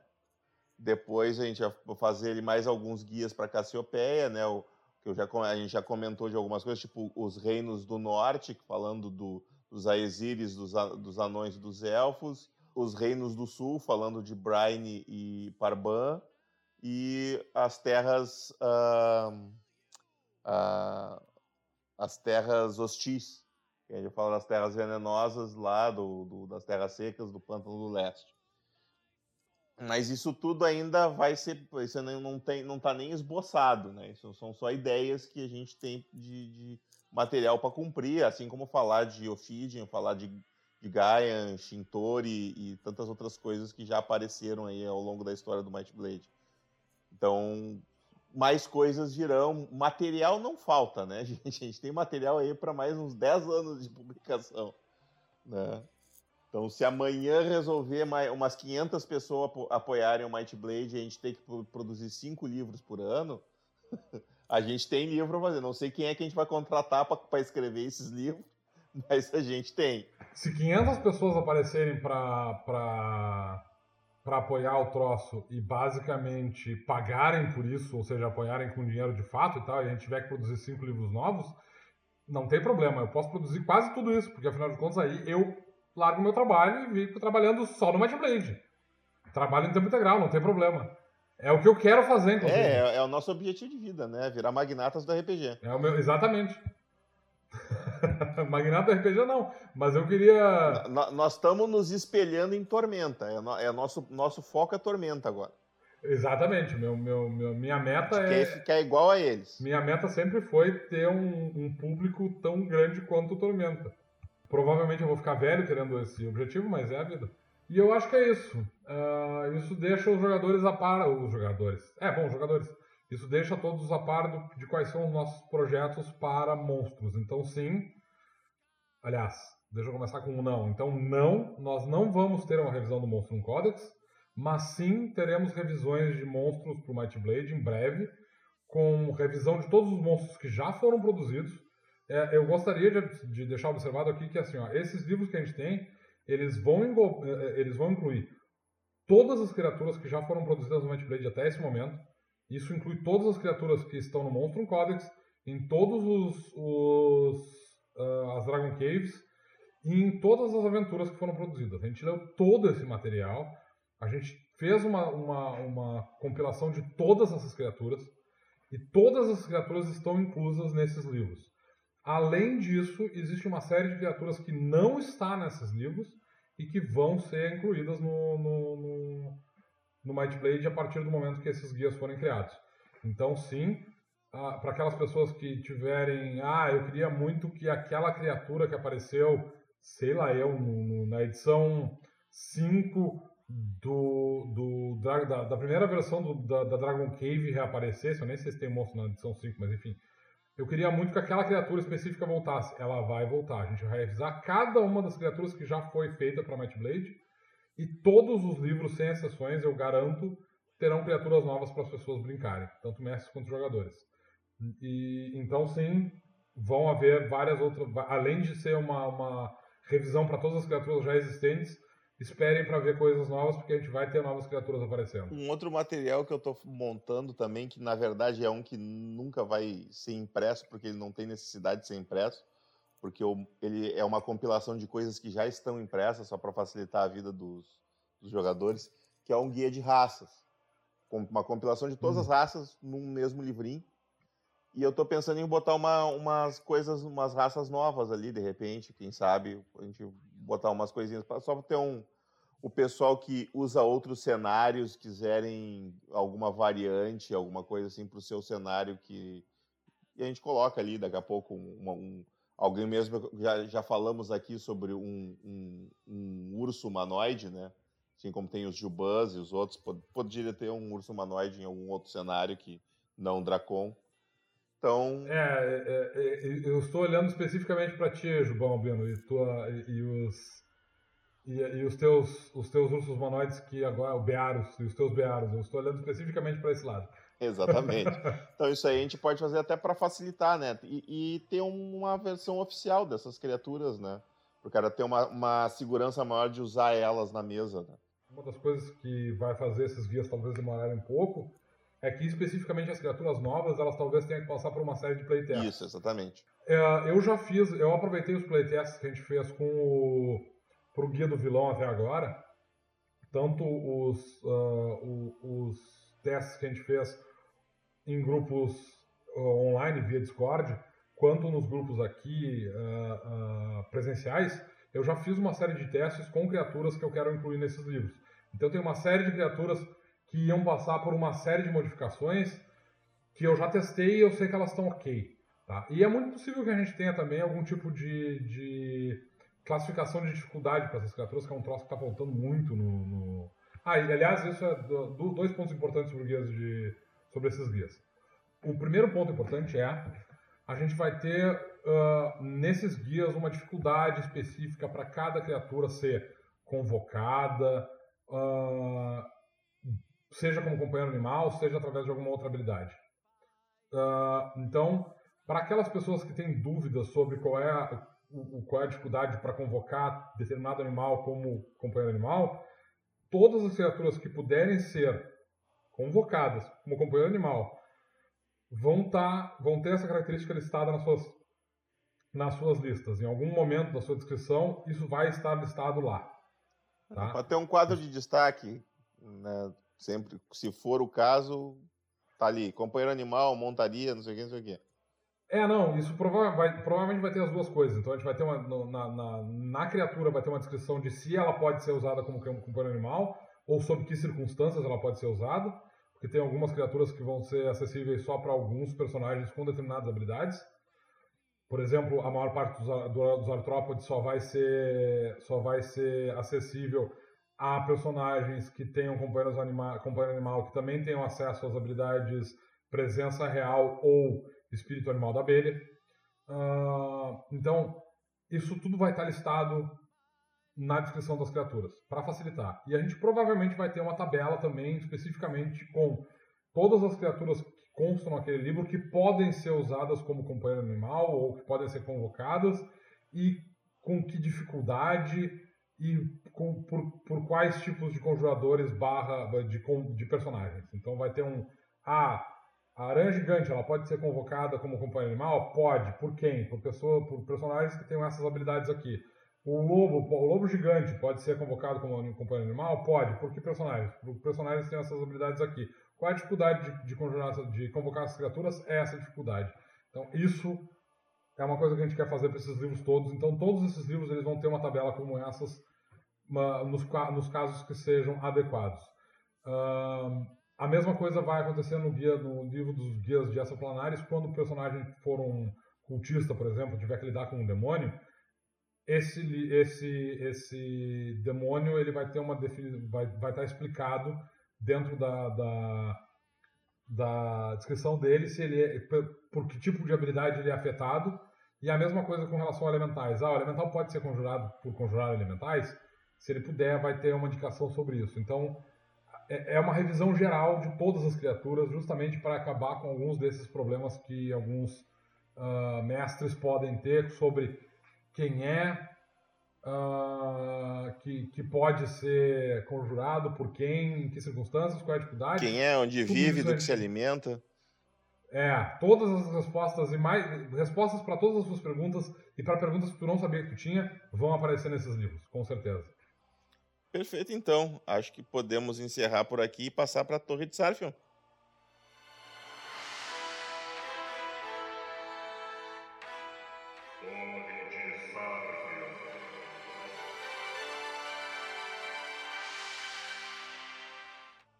Eu separei aqui algumas perguntinhas. Tu tem alguma pergunta separada, Domênico? Eu tenho uma, duas, três, quatro perguntas separadas. Eu, eu, eu, quero falar especificamente sobre um tópico que é combate desarmado. Eu não sei se tu tem alguma pergunta é, sobre tem, isso. Tem, tem umas estão tá, falando sobre isso também. Tá, então tem beleza. duas perguntas então, sobre isso, na verdade. Então, tá, beleza. Uh, então, assim, primeira, as duas primeiras perguntas é do João Henrique Monteiro Leite, nosso apoiador, guardião da Torre de Sarfion. Uh, a primeira pergunta dele é: corpos reanimados perdem suas habilidades raciais? Exemplo: Fira com resistência ou imunidade a fogo. Se ele vira um zumbi, nós teremos um zumbi imune a fogo? eu devo admitir que essa pergunta me pegou de surpresa. Eu realmente não soube o que responder para ele. E a resposta objetiva é não, eles não perdem suas habilidades raciais. Eles perdem qualquer habilidade do tipo ação e eles perdem qualquer uh, habilidade do tipo reação. Essas habilidades todas são perdidas. Todas as habilidades do tipo suporte o personagem mantém. É claro que algumas delas não vão fazer sentido, mas aí é uma questão para o mestre definir quais vão fazer sentido. É tipo se um vão. Fira com imunidade a fogo virar uma criatura que é, que é, é, vulnerável a fogo, por exemplo. Eu não me lembro se os zumbis são vulneráveis a fogo, mas. É, não, não são. Se fosse o caso, vamos dizer assim, eu não, não sei se tem. Vai, vai que surja essa contradição, aí poderia criar um, um empecilho é, é que nesse caso vai cair naquela, na, naquele caso de o que acontece quando tem resistência é, exato. e Aí vulnerabilidade. Tu, tu ia ficar neutro. Mas é, eles não perdem. Então, por exemplo, um Marrock que seja transformado em um zumbi vai manter sua pele de pedra, por exemplo, ele vai ser uma Marrock, ele vai ser um zumbi com uma armadura uh, acoplada, sim, ele vai ser. Uh, a mesma coisa funciona para todos os outros personagens. É claro que tem algumas habilidades que não vão fazer sentido, porque, por exemplo, uh, a, a habilidade mais. Deixa, eu, eu tenho a impressão de que a habilidade dos anões dá resistência para eles de uh, contra venenos. Algumas, algumas habilidades elas vão parar de fazer sentido, na verdade. Sim, um Outras, zumbi resistente não. a veneno não faz sentido. Exato.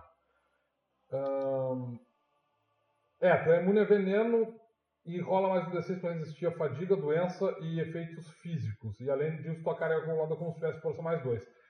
Sendo um morto-vivo, isso não faz a menor, a menor diferença. A não ser pelo bônus de carga, todas as outras coisas tu já vai ser naturalmente imune por ser um morto-vivo e ter corpo vazio. Então, dependendo da raça, tu pode não ter nenhum benefício.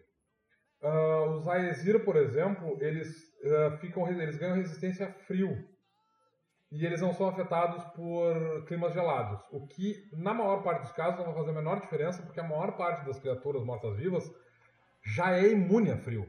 Eu não sei se todas, tem que ver isso. Mas É, no caso dos, dos, dos Aesir, talvez isso até seja uma baita vantagem, porque algumas criaturas sejam resistentes a frio podem ficar imunes. Mas não, tu não perde tuas habilidades automáticas. A habilidade automática racial e todas as tuas habilidades. Uh, as, todas as tuas habilidades de, de. do tipo suporte.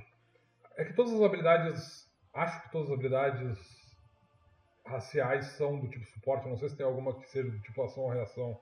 Eu não vou lembrar agora de cabeça. É, a, a maioria são, são suporte. Basicamente, tu mantém todas o, as tuas habilidades. Os tiras tipo tem aquele sopro de fogo lá e tal. Então... É, e, e aí isso. Aí tem o, o, segundo fator, porque, tipo assim, isso se aplica a especificamente mortos-vivos com a, a, a, habilidade mente vazia. Os zumbis, o esqueleto, carniçal, criaturas que não têm. Uh, que não pensam, tá? No caso de criaturas de mortos-vivos inteligentes, como por exemplo, Fira. Uh, Firas é ótimo, Fira agora virou morto-vivo.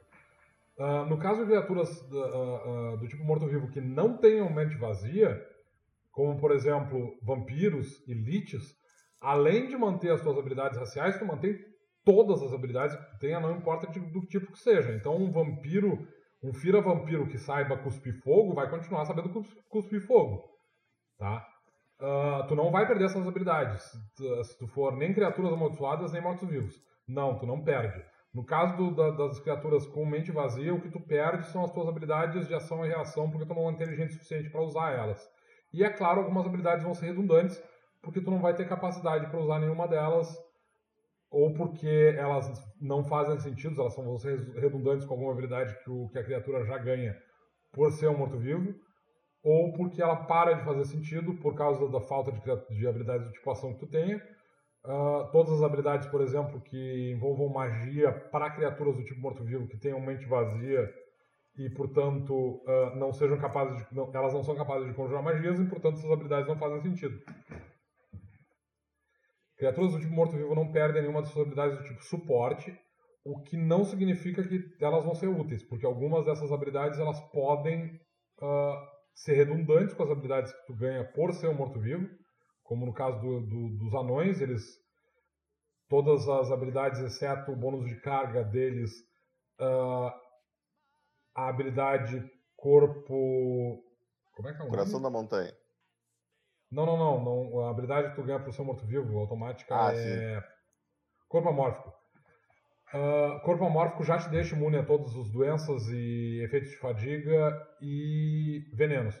Isso significa que isso torna a habilidade do, dos anões especificamente redundantes. Uh, se o, o, personagem for transformado num tipo específico de morto-vivo que seja imune a algum tipo de elemento, como por exemplo, ah, uh, eu sou um Fira e eu transformo os restos de um Fira em um esqueleto. Sim, esse Fira vai continuar sendo uh, tendo a habilidade automática dos Firas, o que não vai fazer a menor diferença, porque ele já vai ser imune a, a frio de qualquer maneira. Então a habilidade de resistência a frio dos Firas não vai fazer nenhuma Fira diferença. não tem resistência a frio, quem tem resistência a frio é a ah, Exir. É a Exir, é. Eu confundi as duas raças, quer dizer, me atrapalhei. Uh, o Aesir, um Aesir que seja. Me perdi completamente da minha linha de raciocínio. um Aesir que volte à vida na forma de um esqueleto vai continuar tendo. Não, ele não volta à vida, para, para, não, não, não, péssimo. Se reanimado, um Aesir, um Aesir que seja. Isso. Um Aesir que seja reanimado como um esqueleto vai continuar tendo a sua habilidade racial inicial lá, sua habilidade automática de imunidade a frio, que não faz a menor diferença porque um esqueleto não precisa usar jaqueta, nem peles, nem nada, porque ele não sente frio. Então, é, é além, de, do, além dos esqueletos todos já serem automaticamente imunes a frio, ou seja, a resistência a frio dos Aesiris vai ser redundante, a resistência contra frio extremo dos Aesiris é completamente redundante, justamente por causa de corpo, vazio também, de corpo amórfico, porque corpo amórfico também já te deixa eh, resistente a isso, então... Então algumas habilidades vão ser bem redundantes, assim, algumas habilidades não vão ter nenhuma vantagem, outras habilidades podem, sim, elas oferecem as suas vantagens. Beleza, então vamos pro vamos aqui para outra pergunta do, do João Henrique, que é sobre fabricação de munição pelo patrulheiro. Ele perguntou isso no nosso grupo secreto uh, dos apoiadores. E ele, na verdade, a dúvida dele era com relação a ah, quais materiais. O cara, eu, eu, disse que ele tinha que precisar, o jogador que ele precisaria pegar sisal para amarrar a, as penas e, e prender a ponta da flecha e o metal da flecha. Se não tiver metal, ele vai ter que usar sem, a sem o metal, aí vai fazer menos dano. A minha resposta para ele é a seguinte: Aí, aí ele perguntou se o patrulheiro precisava, precisava de alguma coisa, alguma habilidade especial para fazer isso. Eu disse que não. O cara, se o cara tiver arquearia, ele já sabe produzir a munição pro coisa. Inclusive, eu acho que está escrito na habilidade. Mas eu, eu senti que a necessidade dele era de mais detalhamento na produção das coisas. Até porque tu criou aquelas regras no, no guia do herói lá com uma série de de construções de materiais e tal. Eu acho que ele foi por aquela linha de raciocínio. E aí eu disse para ele que a complexidade depende dele, como mestre. Ele vai ser o quão detalhista ele achar que seja necessário. O cara pode comprar pontas de flecha na, na vila e levar 50 pontas de flecha num, num saquinho dentro da mochila e refazendo as flechas conforme for necessário, só pegando madeira e, e corda, no, fazendo sisal e corda no caminho.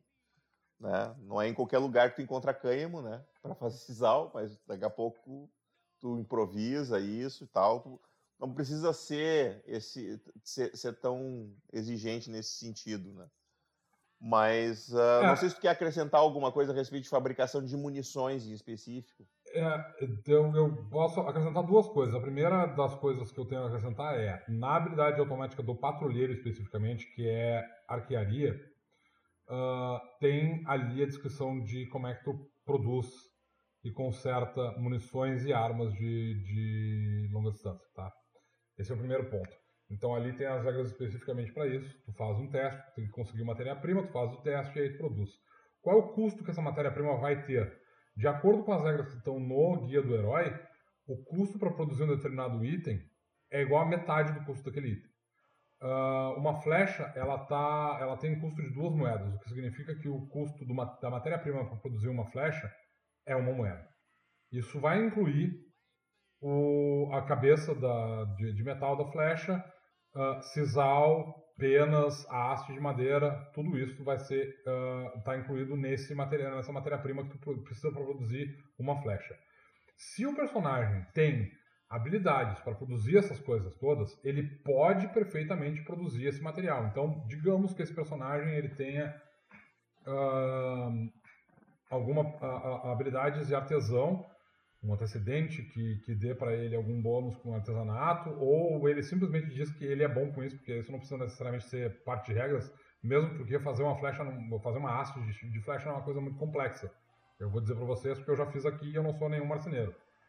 Uh, e ele tiver como ter acesso, talvez, a um outro personagem do grupo que seja capaz de fazer itens de metal para fazer as cabeças de flecha, ele pode perfeitamente fazer esse material de graça, ele só vai gastar tempo produzindo esse material e ele faz aquele teste que está ali. Isso, aquele teste que está ali, ele serve tecnicamente para qualquer personagem. Tá? Se o personagem não tiver aquela habilidade específica, o que ele vai fazer é com que essa dificuldade seja um pouco mais elevada. Dito isso, o Guia do Herói traz uma série de dificuldades para te fazer essas coisas. Então, um personagem que queira produzir, fabricar munições e que não seja, não tenha a habilidade de arquearia que, tá, uh, que é a habilidade automática do patrulheiro, ele pode ter alguma habilidade de fabricação de itens que esteja especificamente no guia do, do herói. Tá? Uh... Agora, com relação à complexidade de, de, de, produção de flechas, existe uma quantidade enorme de modos de fazer flechas. Em teoria, se tu fizer uma flecha às pressas, o que é uma flecha às pressas? É aquela flecha que tu basicamente vai encontrar no meio do mato, que é, tu vai pegar uh, tu vai matar um passarinho, tu vai recolher algumas penas, cortá-las ao meio, amarrar com cipó fino ou algum outro tipo de, de vinha, vai fazer uma ponta na haste de madeira e vai queimar essa haste de madeira num para deixar ela mais endurecida. Essa é a flecha mais simples que tu pode fazer. Esse é o tipo de flecha que a gente encontra, por exemplo, entre os índios aqui da América do, do, do, do Sul. Tá? Uh, esse tipo de flecha ele vai ser um tipo de flecha que, de novo, olhando no material do Guia do Herói, vai ser considerado uma flecha de qualidade baixa. Tá? uh, para produzir uma flecha de qualidade normal ou alta, tu vai ter sim que fazer um teste. Provavelmente tu vai ter que ser um artesão para conseguir que ela seja de qualidade alta. Uh, e isso envolve várias técnicas diferentes. Aí, se tu quiser pesquisar isso e descobrir como é que se produz uma flecha especificamente, tem vários tipos de flechas que são produzidos em lugares completamente diferentes. Os russos produzem flechas, e o pessoal da, da, da, da, da os mongóis produzem flechas de um tipo de, de material, os russos e, e, o pessoal do norte da Europa produz uh, flechas de outro tipo de, de, material e com outras técnicas. O pessoal do, do da Itália, do, do, do, Império Romano, do antigo Império Romano, produzia flechas de outra maneira. Os celtas produziam uh, flechas de outras maneiras. Os ingleses produziam flechas de outra maneira. Cada povo desenvolveu um tipo de produção de item para fazer suas flechas. Todas elas são relativamente similares, mas têm diferenças bastante consideráveis especificamente mongóis, chineses, japoneses, uh, esses, os povos orientais, eles têm outros métodos de produzir flechas que diferem bastante desses métodos tradicionais eurocentristas. Tá? Envolvem, por exemplo, as hastes serem de bambu ao invés de serem de madeira, envolvem o, o, tipos de cabeça de flecha que são completamente diferentes das que a gente costuma ver na, na Europa. A Europa tem uma série muito diferente de, de tipos de cabeça de flecha para especificamente tipos, para tipos específicos de, de, de, de, atividades. Inclusive o guia do, do herói tem uma série de, de tipos específicos de flechas diferentes. O tipo de, de montagem da flecha pode ser diferente, tu não precisa necessariamente usar flechas. Como é, uh, penas para fazer a flecha. Tu pode usar duas ou três penas no, no meio das flechas para dar. Uh, para melhorar a, a a precisão de voo dela. Tu pode usar uh, penas de ave ou tu pode usar tiras de couro para fazer flechas. Varia, varia pra caramba. Isso aí o mestre vai ter que decidir. A gente não colocou essas opções todas no livro justamente porque a gente não colocou essas opções todas no livro justamente porque tem uma quantidade muito grande de variações. Não vale a pena, não valia a pena porque a gente ia ter que ter um livro especificamente sobre arquearia, como existem livros especificamente sobre arquearia, porque esse é um material muito extenso. Então, o mestre vai ter que pesquisar sobre isso. As regras, elas existem, elas estão ali no, no, no na habilidade automática do, do, patrulheiro, como produzir, como produzir projéteis, e, se, e, e no Guia do Herói tem uma parte do, da fabricação de itens mundanos que explica como produzir projéteis. Então, essas regras elas estão cobertas mecanicamente. Como é que tu vai produzir isso em termos teóricos e quanto tempo tu vai gastar se tu não quer usar essas regras, tu quer adicionar complexidade ou realismo na tua campanha, aí tu vai ter que pesquisar porque sai da nossa alçada trabalhar com essa parte. É complexo demais, por assim dizer. E sim, o que eu fiz agora basicamente foi dissertar sobre o assunto durante 10 minutos, porque eu tenho algum conhecimento. Eu estava preocupado que tu fosse começar a entrar no paradoxo do arqueiro, então pelo menos tu não entrou no paradoxo do é, arqueiro, tá tudo certo. Então, o Pedro Friso nos mandou uma pergunta aqui sobre as garras de um Juban valem como uma arma branca? Então, a, a, eu na verdade queria falar sobre o assunto porque eu tenho visto um problema muito sério. Esse é um problema de como o livro foi escrito. Inclusive, tá? inclusive assim, já vamos incluir na pergunta dele a dúvida do Lucas a respeito da soqueira né? E da manopla, e da manopla que é, é, aquela coisa de largar e. e, e... A, a, a, dúvida do Lucas basicamente consistia no cara tá usando a espada e, e segurando a espada, segurando a manopla ao mesmo tempo, e daqui a pouco ele bater com, bater com a espada e bater com a manopla. Isso aí eu disse que não dá. Porque ou tu usa uma arma ou tu usa outra. Apesar das duas estarem na mesma mão, tu não pode bater com as duas ao mesmo tempo. Na verdade, é justamente porque as duas estão na mesma mão que tu não pode usar é, Exatamente. Se elas estivessem em mãos distintas, não tem problema. Mas, por favor, Domênico, disserta sobre armas brancas. É, a gente tem um problema muito sério no livro, que é o seguinte. Uh, isso, na verdade, eu devia ter me dado conta enquanto escrevi o livro, enquanto revisava a terceira eh, edição. Nós, nós devíamos ter nos dado conta, né, Domênico? É, na verdade, nós. Não é uma culpa exclusivamente como... tua. Todos nós somos culpados. Uh, a gente, uh, é, o livro ele nunca foi pensado de maneira a tratar armas brancas e armas e, e, e combate desarmado de forma independente. De fato, soco e chute estão listados na, na tabela de armas do livro. Tá? Uh, a nossa intenção sempre foi que algumas habilidades elas tivessem que necessariamente utilizar algum tipo de dano. Por exemplo, uh, as habilidades que causam efeitos de sangramento, particularmente aquelas uh, do, da lista do Ladino e do, do Espadachim, elas especificamente dizem que precisam usar ataques que causem dano perfurante ou cortante, tá? Uh, e algumas outras habilidades, elas exigem um tipo específico de dano. Então tem algumas habilidades do guerreiro, se não me engano, que exigem armas de duas mãos, tem algumas que exigem que o dano seja contundente. Mas não deveriam ter entrado no livro em nenhum momento o, o descritor arma. O ataque nunca precisa ser necessariamente armado. Tu nunca precisa estar usando uma arma para usar uma habilidade. O que tu precisa é fazer um ataque corporal. E um ataque corporal pode ser feito sim com as mãos nuas. Pode ser um ataque desarmado. Então, uh, se, se uma habilidade como. Só para deixar claro, se o ataque exige que tu faça um corte e tu tem a capacidade de cortar com a tua própria mão, seja lá porque a tua raça permite que tu tenha garras, ou tu é de um, tu é um constructo que tem lâminas no lugar de mãos, ou o que quer que seja, teu ataque vai fazer o corte, tu pode usar a habilidade. É, então o, o que acontece é, não existe essa distinção entre, não deveria existir no livro essa distinção. Então, por exemplo, o espadachim, a habilidade automática do espadachim, que é mestre de armas 1, diz que sempre que tu realiza um ataque corporal usando uma arma, tu adiciona 3 ao dano do ataque. Não. Sempre que tu realiza um ataque corporal, tu adiciona 3 ao dano do ataque.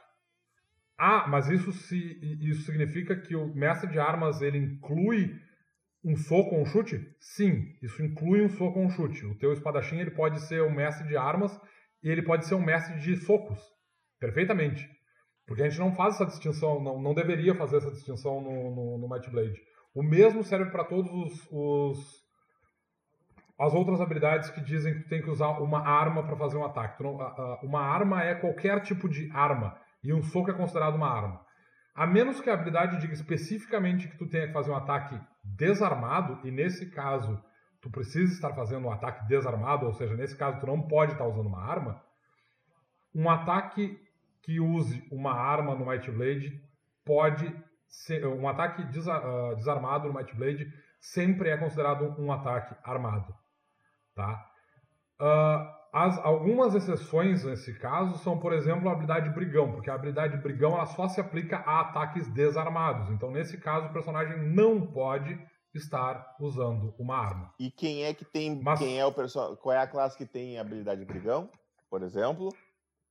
O guerreiro. O... o guerreiro tem brigão. Então, um guerreiro desarmado vai fazer força mais. Qual é o dano do soco? É, só força. Só força. Então ele vai fazer força mais 5 de dano. 2 do brigão e 3 do mestre de armas. Do mestre de armas 1. mestre de armas 1. É, exatamente. Tipo, o, o mestre de armas ele também se aplica aos teus ataques desarmados. Todas as habilidades que dizem que tu tem que ter uma arma, elas se aplicam aos teus ataques desarmados. Todas as habilidades que dizem que tu precisa estar realizando um ataque desarmado espe uh, especificamente tem que ser feita com o personagem estando de mãos vazias. O que é que significa mãos vazias? Se tu estiver usando qualquer arma que pode ser desarmada, tu não está de mãos vazias. O que, que eu quero dizer com isso? Se tu estiver usando uma manopla, que foi uma coisa que tu vestiu e não uma coisa que tu está segurando, ou se tu estiver usando uma soqueira. Ou se tu estiver usando garras ou se tu estiver usando garras, ou se tu estiver usando cascos, ou se tu estiver usando qualquer ataque de, uh, uh, qualquer ataque uh, chifres, chifres, qualquer ataque natural, todas as habilidades que causam dano extra, por exemplo, ah, eu tenho um ataque aqui que diz que eu tenho que fazer ataque, o meu, meu o, o, ataque de sangramento do, do. Sei lá, eu não vou lembrar agora de nenhuma habilidade que faz ataque de sangramento, porque eu sou um, uma pessoa que não lembra dessas coisas, nomes específicos. É, ataque aleijador. O meu ataque, ataque aleijador diz que. Não, ataque aleijador é a distância. Desculpa, não. Não, não precisa ser a distância. Não, não precisa. Uh, ataque aleijador. Ataque aleijador não tem que ser feito com nenhum tipo de. De arma específica, eu ia dizer. De arma específica, é. é corte arterial. Faça um ataque corporal com uma arma de corte ou perfuração. Arma de corte ou perfuração, então eu tenho um par de chifres. Isso conta como uma arma de corte ou perfuração? Conta. Tu pode fazer corte arterial usando um chifre. Ou as garras de um juban, por exemplo. Ou mordidas. Se o ataque fizer esse tipo de. de se ele fizer dano pro corte dano, ou perfuração. Ou perfuração, não interessa se tu tá armado com uma faca, ou se tu tá usando um chifre, ou se tu tá usando uma garra. Funciona. E se o item que tu tá usando para causar mais dano foi um item que tu precisou literalmente vestir para atacar, esse, esse item ele não é considerado uma arma, ele não, não, não tira o tag desarmado do teu ataque. Isso significa que se tu estiver usando um ataque, por exemplo, estiver atacando com uma manopla, tu teve que vestir ela, ou se tu estiver atacando com uma soqueira, tu teve que vestir essa coisa, tu não está simplesmente segurando, tu tem que colocar ela na tua mão. Uh, ou se tu estiver usando, por exemplo, uma armadura completa, quiser fazer um ataque usando o teu pé com uma com, com que está dentro de uma armadura de metal, todos esses ataques são considerados armados. Tu não dá armado porque tu está usando uma armadura. Tu continua estando fazendo um ataque desarmado, tá?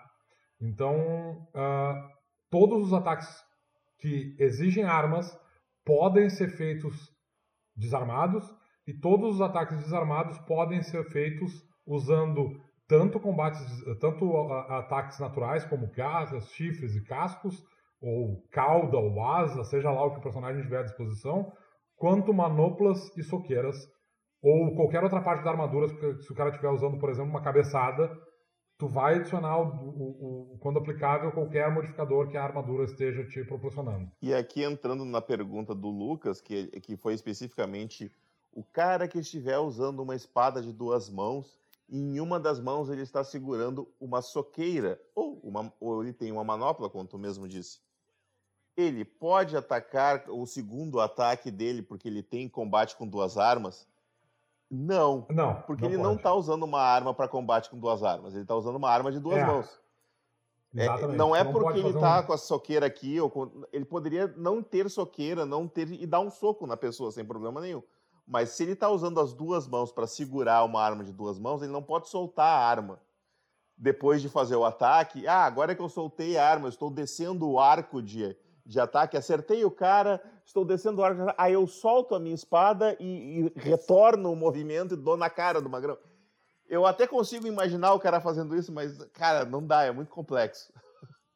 Não, Tu pode fazer esse tipo de coisa, tipo assim, não, não, precisa nem soltar a mão da arma. Tecnicamente, tu pode, por exemplo, usar a tua arma, dar uma porrada sim, sim. no cara usando não, mas eu digo no mesmo mãos, turno. virar o corpo e dar um chute no sujeito, por exemplo. Porque aí tu não tem que largar sim, a arma. Só que tu não pode fazer isso. Sim, porque tu tá fazendo porque... essencialmente dois ataques. Não é só por causa disso, é porque o momento que tu precisa para fazer o ataque com uma arma de duas mãos é diferente sim, sim, sim, do, do, movimento que tu Não, tá eu quis dizer, tu tá fazendo dois um... ataques com uma arma de duas é. mãos. Não, não consegue fazer é, dois é... ataques com uma arma de duas mãos. É, esse ataque essa que tu vai fazer depois, seja ele um chute que tu vai usar depois com, como teu próximo ataque, ou o soco que tu vai dar, o roundhouse uh, punch que tu vai dar depois de soltar a arma, virar o corpo 360 graus e socar com as costas da mão o teu oponente, tu pode fazer tudo isso no próximo turno. Recomendo, inclusive, então, que vocês procurem vídeos de combate, combate usando Claymores. é muito divertido tu tentar imaginar como é que aquele cara ia dar um segundo. O cara desce aquela merda, ele leva uns três turnos para levantar a espada de novo, né? Porque eu... É. Ou ele tem que dar um giro para aproveitar o momento e se preparar para dar um ataque no, no, próximo turno, mas ele não vai conseguir dar dois ataques. Armas de duas mãos são complexas. Elas são lentas, elas não são elas... rápidas elas são muito desequilibradas, é por isso que tu precisa de ambas as mãos para usar isso. elas. Isso se aplica até mesmo para uma lança, por exemplo. Uh, apesar da lança ser uma arma tecnicamente veloz, em termos de habilidade de ataque com ela, tu ainda precisa das duas mãos para fazer eu, isso. Eu até, eu até ia dizer assim, pô, mas uma espada, a, a, Claymore eu acho, uma vez eu até pensei em discutir contigo sobre a questão da Claymore não poder ser usada com uma mão se o cara for uh, sobrenaturalmente forte, sabe? Um cara com força 12. Mas a questão é que ela até poderia, mas não seria uma Claymore, seria uma outra coisa, porque ela teria que ter um cabo muito maior, porque a Claymore tem uma lâmina muito grande para te balancear uma Claymore, tu, sei lá, tu tinha que fazer o, um cabo maior e pegar um castão do tamanho de, de uma bola de tênis de, de chumbo para ela ficar balanceada no cabo, sabe?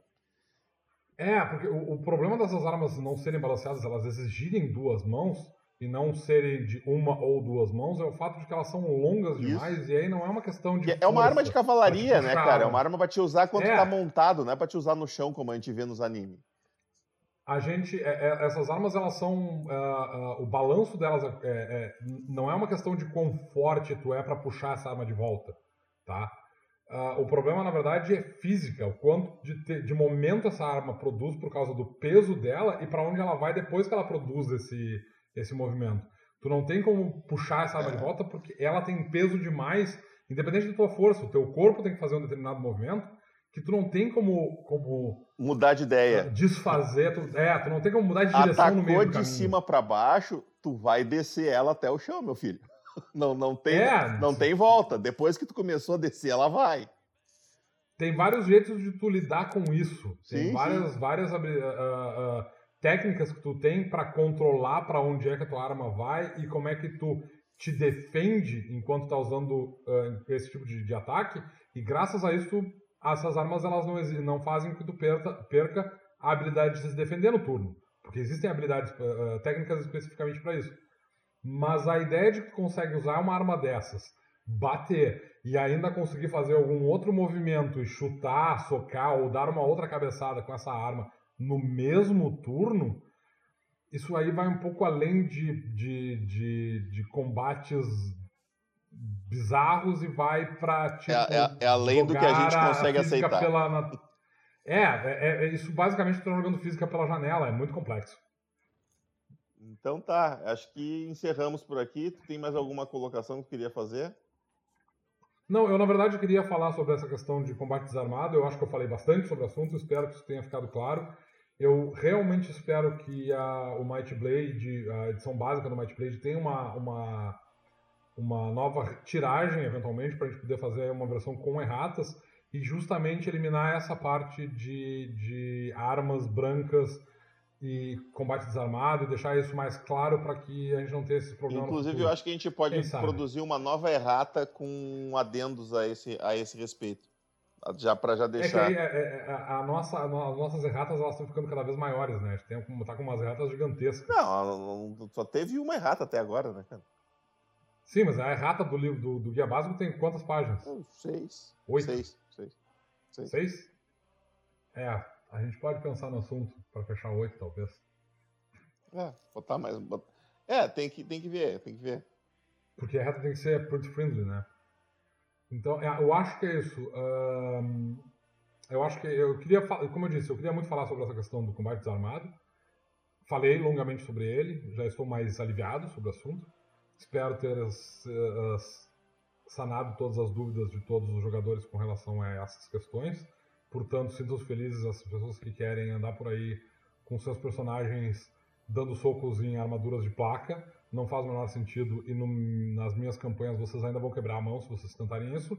Mas, para aqueles que acham que misturar a, a movimentos de anime dentro de, de campanhas eurocentristas é válido, boa sorte. Eu tenho certeza que agora vocês terão mais uma, um, uma gama maior de possibilidades de, de combos aí, sabendo que vocês podem adicionar o bônus de mestre de armas 1 e 2 nos seus ataques desarmados. Eu lamento pelos mestres. Muito bem, pessoal. E reforçando aqui, nosso Apoia-se está no ar, apoia, apoia.c barra Mightcast. Nos ajudem lá, ajudem o nosso projeto se vocês gostam. Se vocês não gostam, não sei porque vocês estão ouvindo esse episódio. Uh, e eu quero deixar aqui o seguinte: lembre-se, eu, o Domênico, o Thiago, nós somos os portadores da Might Blade, mas a gente carrega ela para vocês.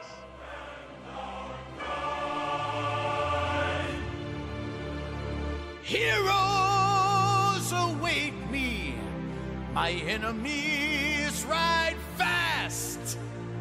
No their last. Saddle my horse as I drink my Ficou bonito? Bonito isso, bonito, bonito, né? gostei. Eu achei fa- bonito. faz, faz alguns meses que eu tô pensando num encerramento legal. Eu acho que esse vai ser o meu encerramento padrão. tá bem, tá bem, gostei, gostei. Então tá, vou parar a gravação agora.